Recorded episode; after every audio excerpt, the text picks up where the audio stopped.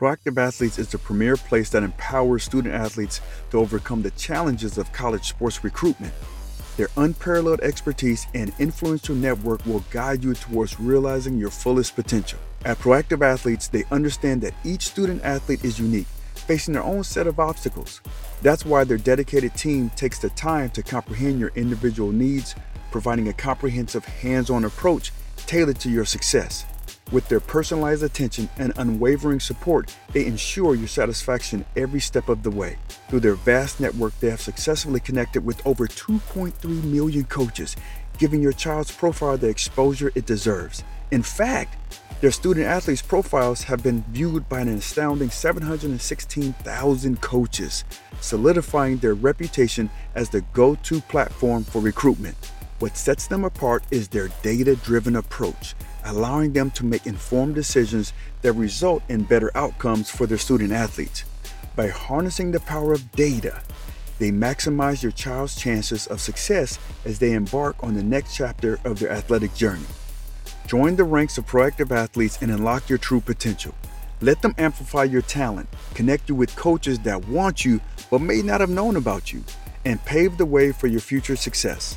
Together, they will defy the odds and ensure that your dreams become a reality. Don't wait any longer. Get proactive in your child's recruitment process today by visiting proactiveathletes.com. And make sure you use Shark Effect 10 for 10% off.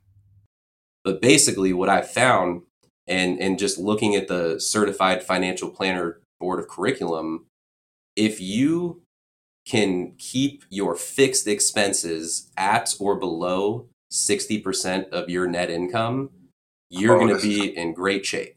It's intercepted. Picked up by Alex Molden. Welcome to the Shark Effect. I'm your host, Alex Molden. I'm a former NFL veteran, and now I'm a leadership and personal development speaker and coach. In this podcast, you will hear inspirational and humorous stories from leaders of all walks of life, from current and former professional athletes, coaches, authors, experts, executives, and successful business owners.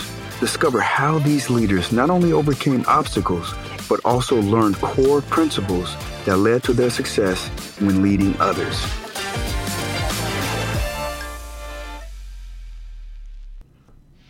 You know, as athletes, we do a lot of stuff.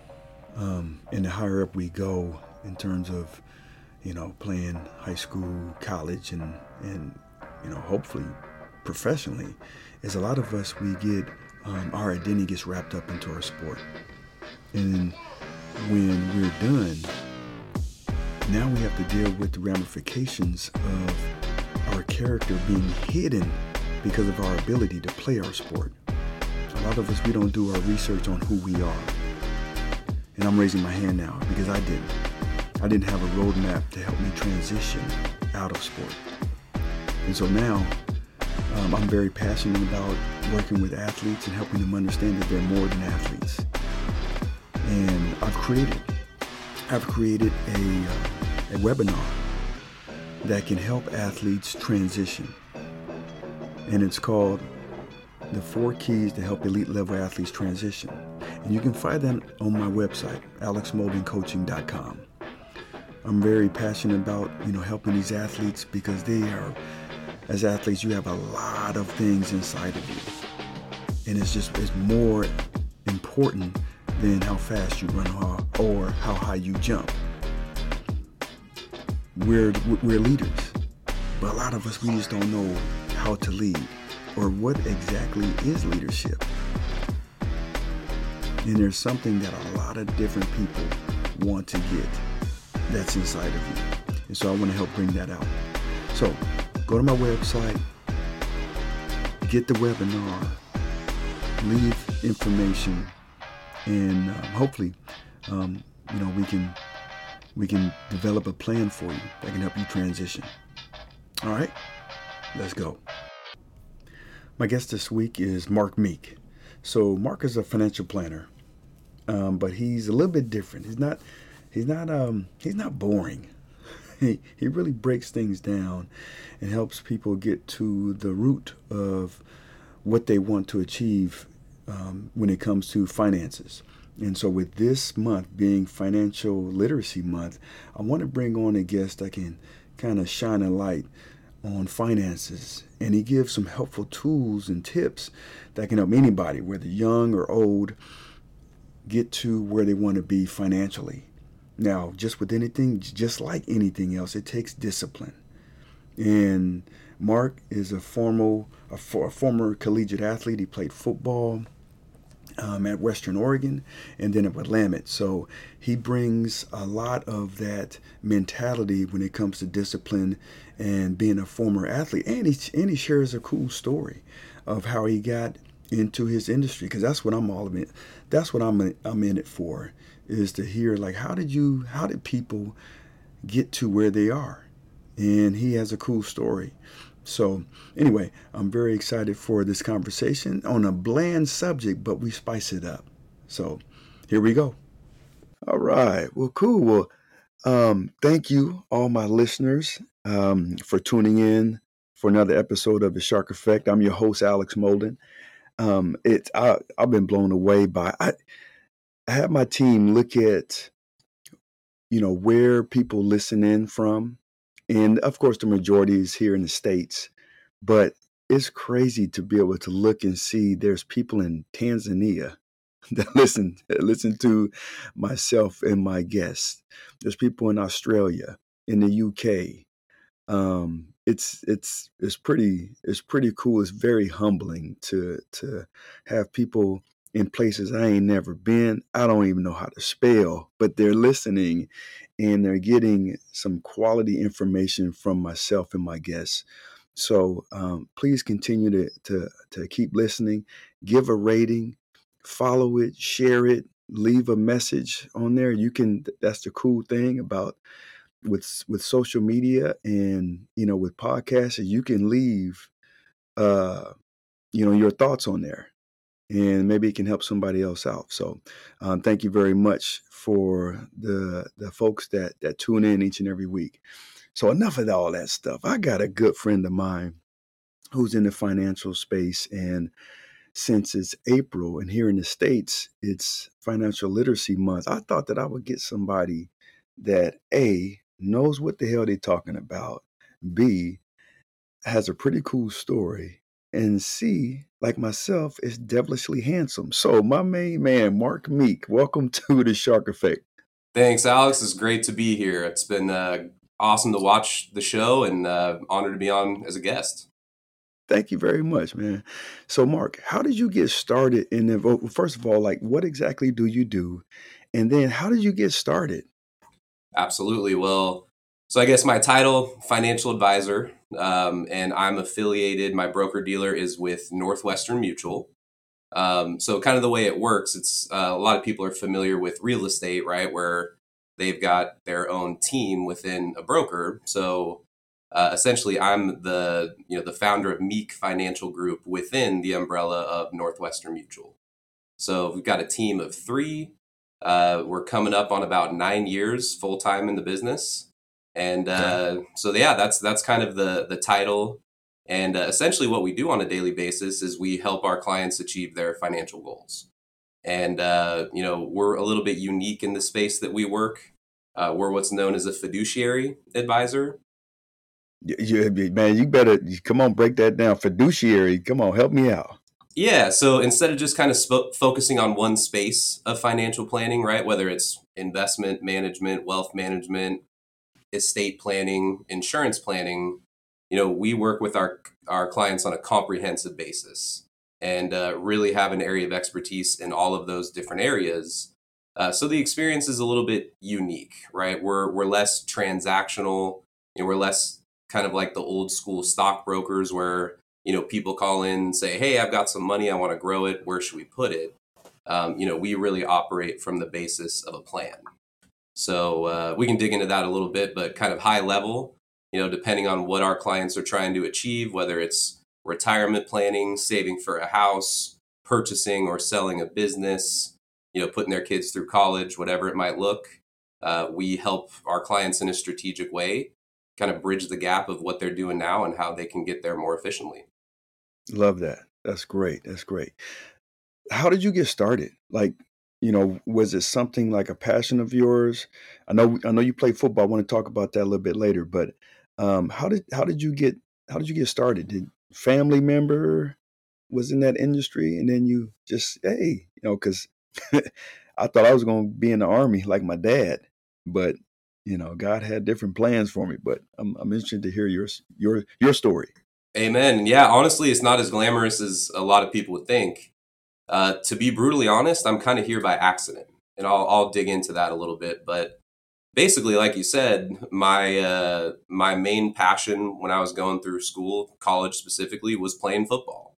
You know, and you know I was playing at the Division two and the Division three level, so you know deep down I knew I was never gonna necessarily go play at the next level. Uh, but you know, when I was there, that was kind of the life, right? That was what we were focused on. That's what we were working towards. Wanted to to win that Northwest Conference championship, play in the playoffs. And um, so what ended up happening, because I started my collegiate career uh, playing football at Western Oregon, uh, I, I, had a redshirt year. I ended up, after a couple years, transferring to Willamette uh, over in Salem, Willamette University. And uh, they don't have red shirts there. So I was able to actually get an extra year of eligibility. And that was honestly probably like the 60% reason that I went and got my MBA at the time. And, uh, you know, I, I graduated in 2011 with my undergrad in economics, but I still had that extra year of eligibility. And, and for me, it was just like, hey, this is what I love to do. This is what I know. I don't necessarily know what I want to do when I grow up. And so I kind of kicked the can down the road a little bit. I was very interested in, in business and finance overall uh, but I just didn't necessarily know professionally what I wanted to do. So, kind of bought some time, right? Really, with some financial support from my parents, uh, I was able to get through business school. So, I got my MBA.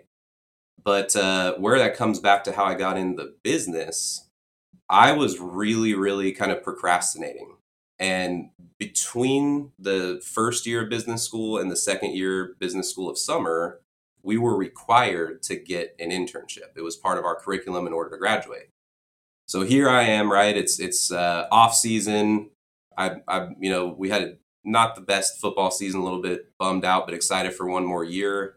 And uh, all of a sudden, you know, I, I kind of get back into study mode, and and my cohort's like, "Hey, Mark, like, what are you going to do for your internship?" And I was like, "Well, I'm not sure. You know, I've I've really just been kind of kicking that can down the road and they said hey well we gotta we gotta let our professors know by next friday what we're what we have lined up. So for me i kind of went right into panic mode and really what i did at the drop of a hat i knew there was a career fair up in portland state university so me and one other person that was playing football with that also procrastinated on his internship kind of drove up here walked around. It was kind of underwhelming but randomly, I turned a corner. I, I never forget this moment. And I see a guy there. His name's Matt Benjamin. He's actually the reason I'm here. Uh, he runs an office of Northwestern Mutual in Salem. And uh, I just kind of walked up and just had a quick conversation with him. Within 10 seconds, he, you know, we found out that he was a Willamette uh, football alum. He was really closely working with the school. And uh, you know, about five minutes into the conversation, we then started talking about you know the financial services industry and specifically the internship uh, that Northwestern Mutual provided, and it just it just clicked right. Of you know the the internship is you're you're working with your own clients, right? You're you're there to serve people uh, financially that you kind of start from scratch, and uh, your schedule is flexible, right? So it worked really well in regard to the off-season training to get ready for football. And uh, you know, essentially, I, I didn't have many options. I lined up an interview with him, and within that next five days, uh, the more and more I got in depth as to the industry, Northwestern Mutual as a company, you know, kind of the the internship was a top ten nationally rated internship, and so I kind of accidentally walked into a really good situation. And over the summer, as I really started to focus on it, and uh, you know become more passionate slowly as I was learning, you know, I quickly realized as we started heading back into the school and back into the season, I was like, man, uh, you know, I I never thought that that is something I'd want to do, but I a somehow was pretty good at it out of the gate, and b, you know, it, it was one of those things that kept me really engaged. And there's Mhm. always so much more to learn. And, uh, you know, throughout that next period of school, uh, I was able to kind of work part time and just slowly built the passion and the expertise. And kind of the rest is history. Oh man, that's that's cool. So one of the things that you know, because I try to, I look at principles and whatnot, and one of the biggest things that we kind of miss out on is when you know we we go outside of our comfort zone, and it sounded like man, you were forced into that because you know you had to get an internship and you only had a week to do it, so that pushed you into an uncomfortable situation, but you had to be creative. You had to find out. You had to do research about like a job fair that's up in Portland, Portland State. And so to be able to do that, another thing I hear is the power of connection of relationships and finding a commonality. You happen to, you know, bump into a gentleman who went to the same school as you. And, you know, I'm assuming, you know, he was older, but same school. And then also he played a sport and it happened to be the same sport as you. So instantly, like there's a connection. There's a connection, but it starts with opening up your mouth. I'm looking at myself when I was, you know, 21, 22, like I wasn't that guy. I didn't talk to anybody. I just everything about me was all about football. And man, there was there's definitely opportunities that you first you gotta you gotta step outside your your comfort zone. And two, you have to communicate, you gotta talk to people. And number three, you gotta find those commonalities. And then, you know, whether something comes out from it, that's great. If it doesn't, it's still great. But the ability to be able to communicate is powerful. And I think um, most athletes, you know, yeah, I mean, I got athletes in the house. I'm a former athlete. I'm still an athlete, but you know, we we rely so much on on our ability, on what we do in our sport, instead of like, man, getting to know who you are, and then sharing it, having a vision of where you life, you know, where you want to go. So Absolutely. And you make a yeah, good point. I mean, who knows if he was working at Intel or doing something else. I mean, I that you're right, that relationship, the kind of commonality, the the you know, just the instant click. Uh, who knows if it, I might have been working somewhere else and been in a completely different industry. You- You're 100% on point. yeah, yeah. So t- okay, so talk to me about this in the finance world. Like, what are what are mostly like the fears that that people have? Like, whether your clients or your potential clients, when they when you sit down with them, because money is a is is a topic that um it's very it's it can get scary and especially you know i'm i'm picturing myself as a as a young person who has some money and it's like i don't i didn't really have a great relationship with money like because we didn't have it and then all of a sudden shit it's like i, I hit the lottery now i have it and i didn't like i didn't want to look into the into my account you know i just it was like pretend money because so much of it came at one time but um my you know my fear was was um i had my, man my fear was yeah my spending because i spent like crazy like stupid. But i just thought that it would always be there. I gotta i gotta think more about what my fear was. But can you tell me some of the fears that that your clients or potential clients have about uh, surrounding money Absolutely. Yeah, and it always changes, right? It, it kind of changes with the times. It changes with current events. You know, like right now, we're experiencing the the worst quarter from a market standpoint since uh, the pandemic, and uh, you know, people have been spoiled after that initial crash at the beginning of 2020, and things popping right back up of just you know, kind of a, a smooth ride. You know, when everything else around the world's a little bit nuts, you know, the market has treated us pretty well uh, since then, up until this quarter. And so that just, especially based on some of the current events the last 20 years, you know, we've got the, the pandemic, uh, we have 2008. I'm sure you remember how fun that was. You know, the major financial crisis. We got the dot com bubble, you know, from Mm, 2001. You know, so a lot of people can, you know, that wasn't that long ago. And, and a lot of people can remember that. And even some of the younger generations can think about, you know, the impact of 2008, you know, watching their parents when they were in college or in high school, you know, struggle with that kind of stuff. You know, so the number one thing that I'm experiencing right now is, is just fear of loss, you know, fear of losing what people have, you know, whether it's seeing their investment accounts get depleted based on uncontrollable market conditions, uh, based on economic fear, right? You know, uh, unfortunately, a lot of the stuff that gets circulated about the economy and the markets and interest rates is uh, typically fear driven. You know, it's it's kind of like an alarm sounding, and some of it's legitimate.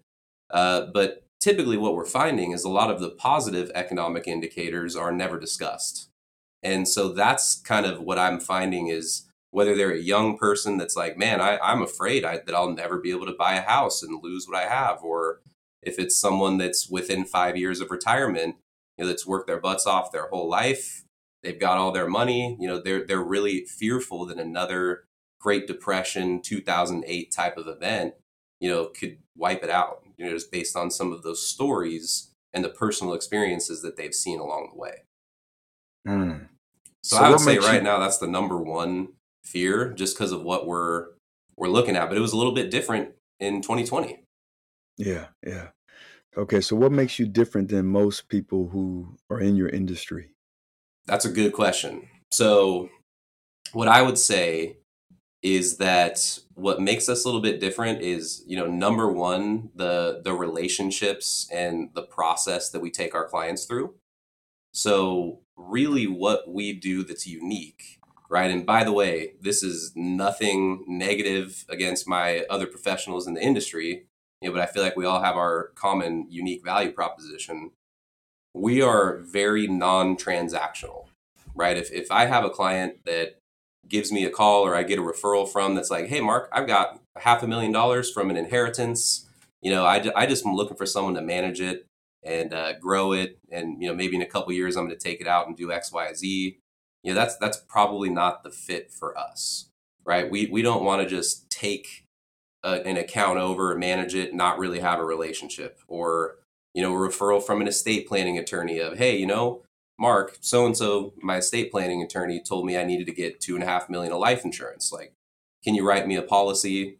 You know, sure, maybe, but it, it's not really what we do, right? So, what makes us different is that we really take the time and, and spend a lot of energy getting to know our clients on a personal level and really understand what's important to them personally, professionally, you know, financially.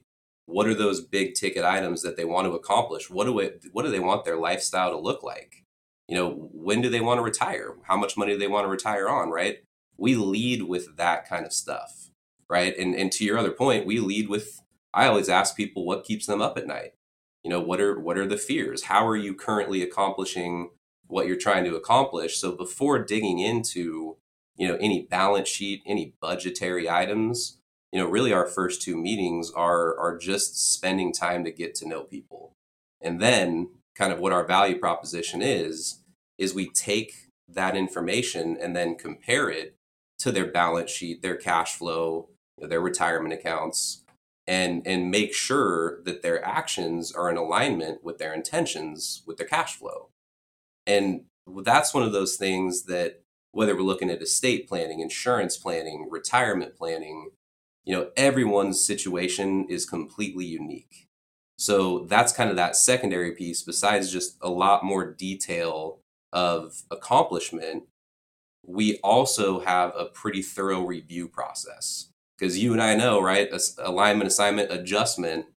We could build out the most beautiful plan for someone they could follow it to the T, but a year later, things might have changed, right? Their goals might have changed. We may need to make some adjustments.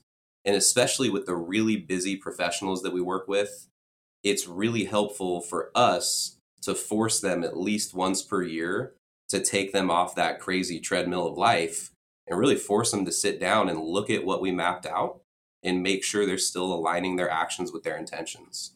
And then we mm. reset the process and say, all right, What's the next 12 months priority? Out of all of these factors that we're trying to accomplish, what do we want to prioritize and what's the most efficient mechanism to implement to make sure we get there. Mm, love that. Love that. So you look like a pretty young guy. And you've been doing this for for how long? Yeah, so let me think here. So I started in February of 2012 as an intern and I ended up turning my full-time contract on June 13th of 2013. So so yeah, we're we're about a decade that I've been affiliated. But if we're being honest, when I've really, you know, kind of built out the business, built out my my team, yeah, it's been about just shy of nine years. Love that. So I love to be able to see like where where did you start and where you at now. So walk me through like when you first got started in this industry. You know, I'm thinking of my rookie year. Man, I'm excited. I'm gonna make the best friends. We're gonna win a lot of games. I'm gonna be just. I'm gonna. I'm gonna tear this this league apart, right? And it wasn't quite like that for myself. But tell me how how much have you grown? Like, what did that first year look like? And then I want to talk like I want to ask you like how did that how does that look now? Like, what are the things that you've done to keep propelling yourself going forward? And what also what relationships did you have or not have or break to get to where you're at now. So talk me through like when you first started. How did that look? Getting clients and all that. I know that's that's that's part of it, you know. Um yeah, yeah, how did that look?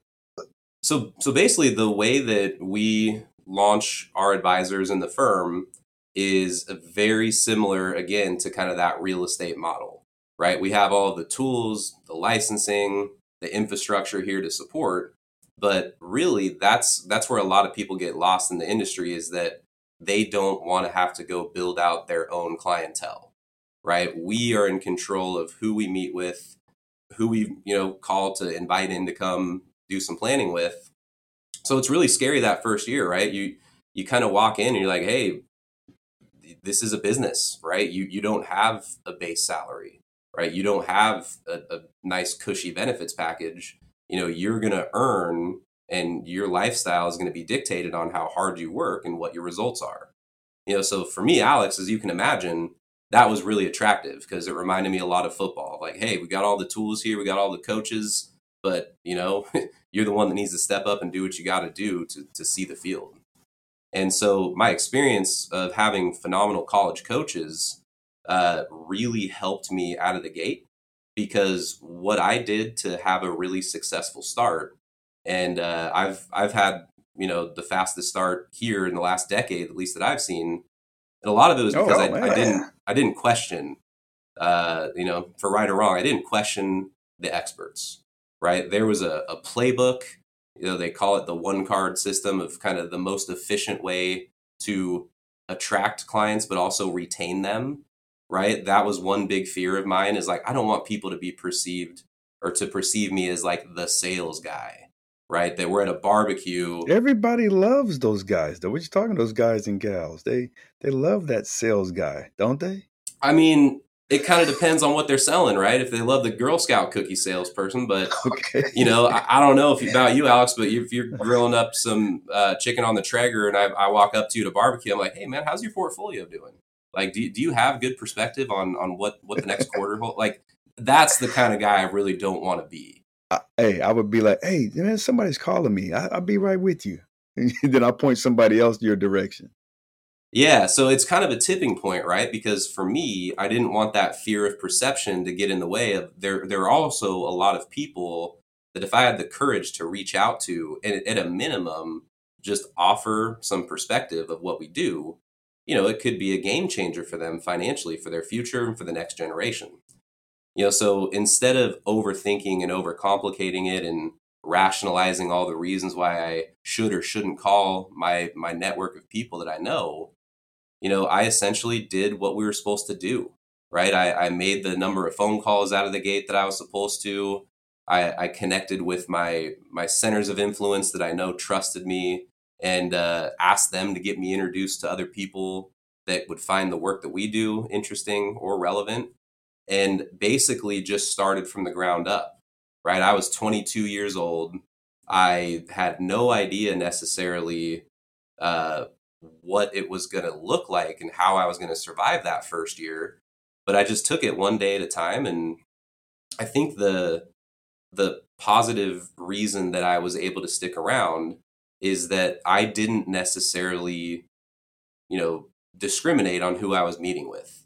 Right? A lot of people in the industry are like, hey, if, if people don't have this amount minimum of account size or this amount of, you know, income or this type of asset, you know, they're not worth our time or we're not going to work with them. And so for me, right, 22 years old, most of my connections were in their mid 20s. Not a lot of people have a lot of money, right? They're still figuring it out. To your point, once they do get money and, and have that job that's paying well, they typically don't do the responsible things with it out of the gate. They want they got to get some of those bad habits out of their system. You know, so for me, I was really just scrappy, right? I, I was connecting with people who uh, were just graduating and, and spending a lot of free time giving information without the expectation that they would eventually or that they would immediately become client clients, but hopefully once their situation got more sophisticated, they'd come back. Um, and and basically day by day, right? I was I was meeting with you know teachers and you know people that I just know and respected and and didn't really care about their incomes and uh, you know different uh, professions that you wouldn't really think are great financial planning clients. I was working like with servers, people that would wait my tables at mm-hmm. restaurants. We'd start having conversations. So I was just I was just spreading the word. When people would ask like, "Hey, why are you wearing a suit? You look really young. What do you do?" I would just slowly, organically, you know, have conversations and a lot of the business I was doing was really low revenue yielding that first year know, so I didn't necessarily make that great of revenue, but what I did do was I established trust with a lot of people. And it's crazy to look back nine years now. Some of those people that advisors would just walk away from because of some of those, you know, factors of income or age. Now they're knocking the ball out of the park. They're getting promotions. They're starting families and they need to do some estate planning. They're interested in purchasing a home. They're interested in dialing in their financial future. So just over time, I kind of grew with my market, right? I, I didn't necessarily start out of the gate working with really sophisticated, wealthy individuals. You know, that came over time as my confidence and candidly, the ability for my team to take care of those people kept growing. Mm, love that. So, a, what's the you know when people get into this industry because it's a eat what you kill type of industry right? Like what's the percentage of people who last more than three years? Is it pretty small? More than three years? Yeah the people that'll survive i don't know what the three year mark is but i do know the five year mark is okay. that about 2.1% of people or 2.3% of people i believe actually make it Mm, so look at that. So yeah, most so people drop off that first year. Kind of that next tranche pops in around year three. But yeah, okay. if you can make it to that fifth year, you uh, you've done something a little bit unique. Okay, I'm gonna challenge you. What is one thing that has given you the the wherewithal to be able to last more than five years? Yeah, great question. Um, so I would say number one, uh, you, you just got to have faith that things are going to work out, right? Uh, I, I know that I'm not in control of this world. Uh, I, I know I had a playbook from the people mentoring me here of what I needed to do to get there.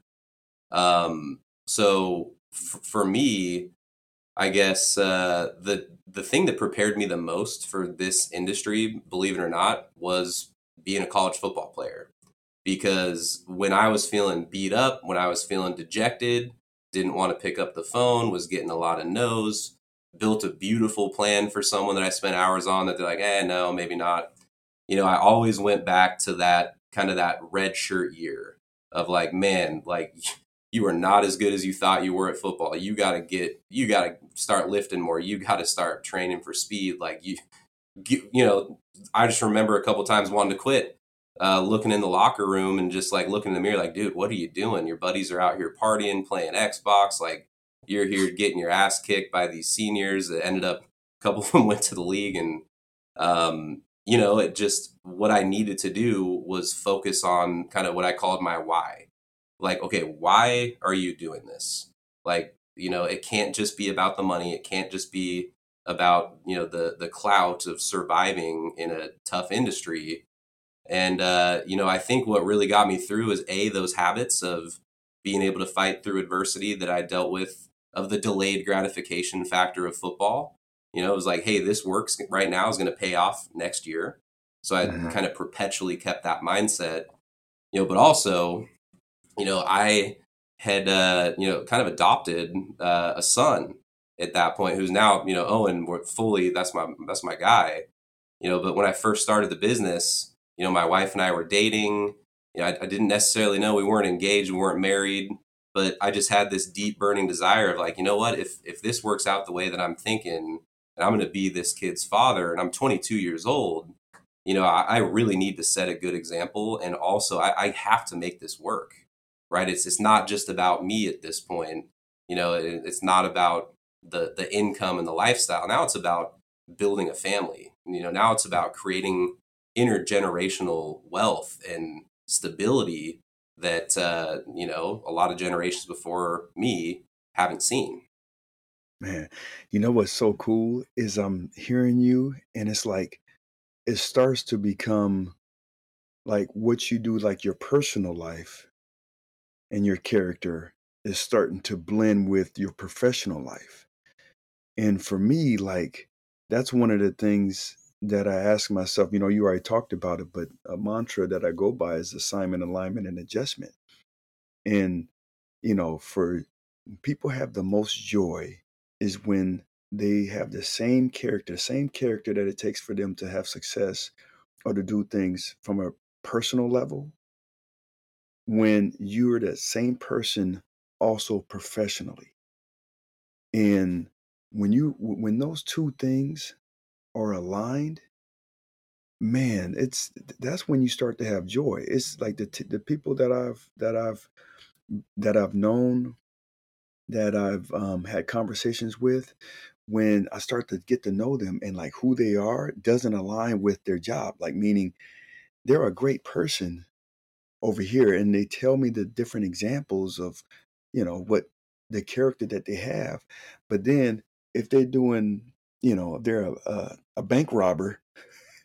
I don't know any bank robbers, but if their profession is a bank robber, say, man, what that doesn't align. And they start to become this when when those things are not aligned, it starts to become this internal battle they have with themselves. And, you know, that's when like, you know, mentally that can start to wear on you.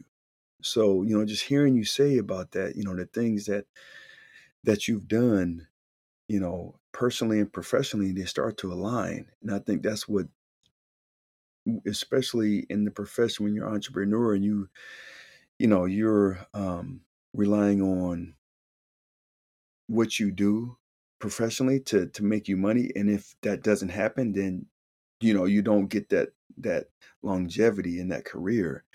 Like it's it's you know that's important.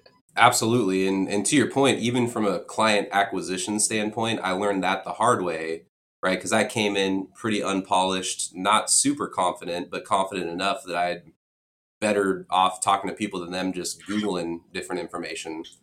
But one of the uh, critical pieces of feedback, actually, my wife, Polly, we worked together and kind of helped build this business out together, uh, which is a whole separate uh, set of challenges but rewards.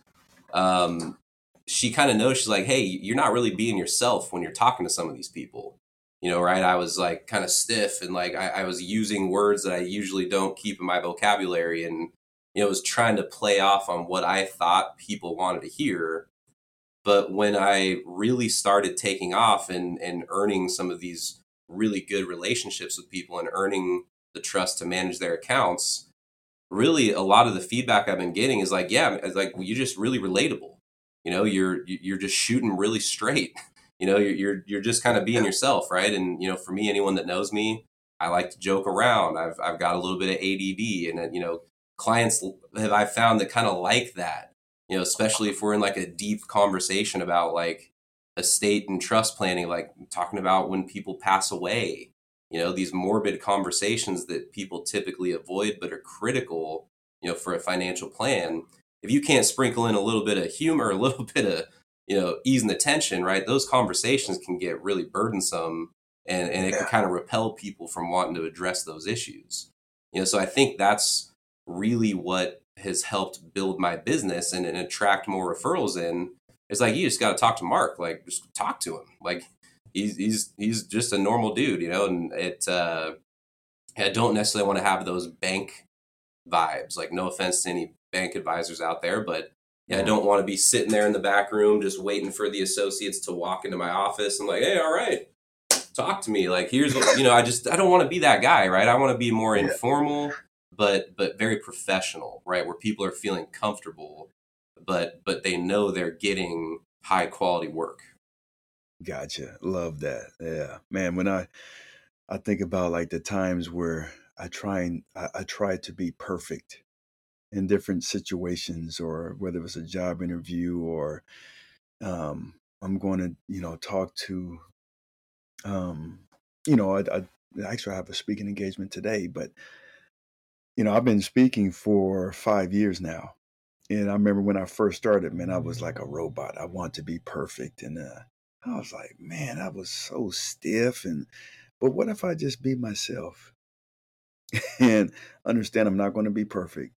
And then, and then when I tell them I'm not going to be perfect, I get to own the narrative you know? So it was like man that was refreshing that was refreshing. So talk to me about this man give me give me three things give me three things that man in terms of like finances because it's financial literacy month what are three things that i should be doing with my money outside of saving it okay I, everybody know that i should be saving it should i be keeping up with the joneses because that's what this former professional athletes. That's what we like to do. We like to keep up with the Joneses. no, that that's a great point. And so to kind of lead off, I, I think it, especially being Financial Literacy Month and the point that you hit, I think that's also why a lot of my clients like working with me is because I'm very reasonable from a from a cash flow recommendation standpoint. Right? A lot of people are so calculator orient calculator oriented of like, hey, if you want this rate of return and want to retire at this time, we need this exact amount of cash flow going in. Know, but like I said, I think having kids and just seeing how chaotic life is and how it changes has helped. But the core principle I talk about to every single one of my clients during our first meeting is their savings philosophy. And because if we can't line up on this, it's not going to be a good professional relationship. And so for me, okay. I call it the 20 60 20 principle. So if we're thinking about 20, 60, 20, think about that more as percentages of your net income, right? Of like after taxes, after your benefit deductions, like what is actually hitting your bank account. We want to split that into percentages. And speaking of keeping up with the Joneses, that's by far the most critical piece. And think of that as like the 60 so that's where I start with my clients because they want to talk about what should they be doing, all these cool investments, but it's all about the fundamentals. So I, I talk to them about their lifestyle and say, hey, do, do you believe you live above or below your means? You know, tell me a little bit more about that. What do you what do you consider a necessary expenditure versus a luxury or something that's discretionary? But basically what I found and and just looking at the certified financial planner board of curriculum if you can keep your fixed expenses at or below 60% of your net income, you're oh, going to be in great shape. Right. And when okay. I say fixed expenses, Alex, I'm talking mortgage, groceries, utilities, you know, things that come hell or high water every month, you know that they need to get paid right? That's not like your golf club membership. That's not going out and drinking. That's not, you know, DraftKings betting on the Masters today. That's your fixed fundamental expenses. Got, Got it. And so that's where a lot of our work starts is like, hey, you're really over leveraged right now. You are spending more money every month, than you probably should. And, and that's a really uncomfortable way to challenge people. But when we draw this out, they really start to understand that it's, it's critical. Because if we've got 60% of our income going towards just what needs to be done to survive, that leaves 40%, right? So that's where the next 20% is critical. And I personally believe that it's going to be virtually impossible to be financially stable if you if you put 20% of your income away towards a goal per month. Uh, it's it's just going to be virtually impossible not to be financially successful. Because if you can automate that and that's the key about percentages right? As your income grows those percentages should grow with it in a scalable nature. But when i say savings it's anything anything at all considering a financial goal. It could be debt elimination. It could be retirement planning. It could be saving for a down payment on a primary residence or a rental property you know anything that you're going towards either eliminating high interest debt or building an asset. And that's the great part about that habit is let's say it's not you know necessarily asset driven it's more debt driven. How great does it feel to be in that habit paying off debt and now you're already used to expenditure of that cash flow? Let's reposition it to something that's actually going to grow now instead of pay interest. So that's mm. really where we like to dig in of kind of the wealth building philosophy and what their goals are you know where should we position that 20% and so that's where kind of the the big you know technical conversations come in. But right anyone that does math there's 20% left right? We got 60 going to fixed expenses 20 is systematically going towards a financial goal. And this is where people kind of get shocked that i that i say this but i firmly believe this. If you're doing all those things correctly living at or below your means systematically saving 20%, you should take the remaining 20% and do whatever the hell you want with it without any kind of guilt in that spending. Right? Cuz that's what I what I see sometimes is that people don't give themselves permission to have fun and spend their money because they're worried that they're not systematically saving and they're worried that their lifestyle may be a little bit out of control you know so these percentages are really guardrails that allow you to you know what are we doing here? Why are we working so hard if we can't have some fun? You know and and it, i being a d lineman right i talk about it like a meal plan of like hey how how long can you really go on that meal plan if you're not giving yourself a little bit of a cheat meal every once in a while right? And so if, if we're allowing our clients to spend their money guilt free however the hell they want and they're enjoying it, then they're in, in fantastic shape. That's so funny you say, you say that because you say as a D lineman, me as you know, I don't know if it's a glamour position, but playing corner, we were we would you know in the professional ranks, professional level, it was the opposite. Like sixty percent would be on blowing it or doing whatever we want with it, not having any repercussions, and then we would okay, 20% we would save and 20%, you know, goes towards our, our, you know, below our means, which it wasn't. But that's so, that's so interesting. Yeah. So, I mean, it's just kind of a framework, Alex. And obviously, every situation is going to be different. But I feel like it at least gives somebody some perspective. And, it, and it's very attainable, right? It's not something that we want to completely alter someone's lifestyle, right? We just got to make little decisions and make little adjustments along the way. Gotcha. Mm. Oh, this is good. I, I, I, never I never heard that. 20, 20, 60, 20. I, I like that. I, when when things are simple, it sticks with me. I don't know everybody else, but if I can, you know, the more you can boil things down and simplify it, man, the more that that makes it so I can be able to do it. So that's that's great. That's great info, man. That's one tip. Um, you know, another one that I find really, uh, really common is that people don't necessarily fully understand and then therefore fully maximize their benefits package at their employer. So okay. that's typically where I'll start when I'm working with someone because it, before I recommend an account or a program uh, to save in with our firm, you know, I'd almost be committing malpractice if we didn't fully take advantage of some of the stuff they already had at their disposal. So you'd be surprised, Alex. A lot of people don't understand how their 401k works, what their matching provisions are. Can it be Roth or traditional? Uh, what's their vesting schedule, right? So spending 10 minutes opening up your benefits package, emailing your HR manager to really understand that, you know, I think is critical. You know, because a lot of people leave free money on the table. You know, a lot of employers are giving, you know, 3% is a typical match. You know, that if you put 3% in your 401k, they'll match 3. And, you know, if you don't put 3 in, you're leaving free money on the table because it's basically the same as you saving 6%, you know? Yeah. And a big one, Alex, and you know, one of the big fears, you know, right now it's more market based. As you can imagine, one of the huge fears that our clients had back in 2020 when the pandemic hit was are they going to get sick and pass away? Right? Are, are they going to not be able to work because they got COVID and lose income and, and potentially pass away? And, you know, God, if that happens, who's going to pay the bills? Who's going to take care of the kids? Right? So moving you know, from the offensive side of financial planning to the defensive side, you know, that's another huge overlooked area of, you know, do you have life insurance options through your employer? Do you understand how you can potentially add your spouse?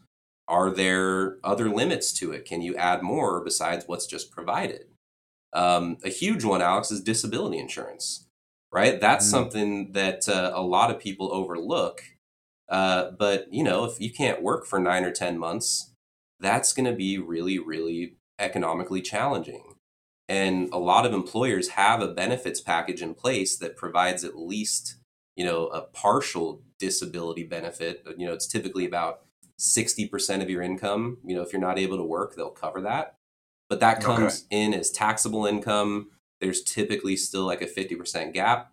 You know, so talking about even protecting your number one asset which is you and your human life value of being able to earn an income you know those are other things that people a just avoid because it's scary and uncomfortable to talk about you know but unfortunately those are the most negatively impactful events that happen for people's financial plans right? It's it's not the market dropping 20% or you know losing out on a vest of your RSU it's it's more like man dad got into a car accident and he's he's out for a couple months or you know, uncle got cancer and, uh, you know, he's not going to be able to work and he passes away. And where, you know, where are we going to get our, how's our food going to get put on the table? Right. So even some of those fundamentals, that is a critical piece of, you know, do you understand your benefits package offensively and defensively? And if not, you know, connect with someone, whether it's internal or an advisor to, to help you navigate how to maximize those, those benefits. Mm, that's great, man. I've yeah, that's great information. You know, the first con- one of those first conversations should be with your HR if you're in that in the corporate world. That's great. Mark, how can man? Thank you so much for being a guest on the on the Shark Effect, man. It's um, you you know you dropped some some jewels for myself and for uh, my listeners. How can more people um, follow you? Are you on social media? You got an email? You got um, website? Yeah, so I've got a I got a website and I've got a, a pretty weak social media following. I, I, that's one of those things we're working on. We gotta we gotta get that up. Um, but yeah, my website, you know, is uh, it, it's not markmeek.com. It's www.mark-meek.com because my father has the same name as me and he was there first. So his business website is markmeek.com. So you got to put that dash in. Um, but yeah, right there, and uh, you know, there's everyone could look up Meek Financial Group on Facebook or Instagram. Uh, you know, we typically drop some content every week about just some fundamentals of all the stuff we talked about. You know, different things to consider during different months of the year. Um, but yeah, that's uh, you know the easiest way to get in touch with us is uh, the the phone number that we have on the website. I've got my cell phone kind of out there available, so we get a lot of random texts and you know, I like to keep it informal and just, you know, just like every other relationship, just want to make it really easy to get a hold of us without, you know, any of those gatekeepers kind of making it challenging. Love that. No, that's great. And I'll have all this information in the show notes. Um, man, Mark, thank you very much, man. This has been um, very informative. Love for you, you know, sharing your your story and not just you know all professional, but love to hear like how you got started and you know the type of character that you need to have, not to just get started, but how to sustain and have success. So then that's what this podcast is all about. So thank you, Mark. I appreciate you. Thanks for listening to this week's episode of the Shark Effect Podcast. If you enjoyed what you heard today, please share it with a friend. And if you haven't already, subscribe, rate, and review the show on your favorite podcast player. If you have any questions, comments, or feedback for us, you can reach me directly at thesharkeffect.com. Thanks for listening.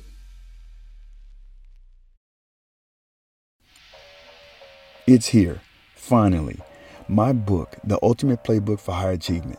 You can get it on Amazon in the uh, paper paperback version, or you can get it on Kindle. And who this book is an, in, intentionally created for is for those who are looking tr- to transition. Whether you was an athlete or an executive or a successful entrepreneur or whatever, if you're looking to transition into something different, this book can help you. I break it down, I lay down the foundation of who you want to be. I have a chapter in there that breaks down and boils down leadership, which is influence. And you got to understand these 10 influencers that can help you with decision making, that can help you with influencing others. And how are you influenced? I have chapters in there that really breaks down my system of assignment, alignment, and adjustment um, recognizing the power of your environments is a chapter. Developing your own procedures, creating relationship roadmaps, using adversity to your advantage, right? Because we all go through tough times, but how do you flip it? How do you use it to power you? Okay? And then developing your own standards. So these are things that can help anybody, not just not just athletes. Now there's some stories in there you know, that covers topics that, that resonate with athletes. But I think overall, this book can help um, anyone who is looking to transition into becoming successful in something new, something different. Okay? So make sure, check it out. Amazon, The Ultimate Playbook for High Achievement.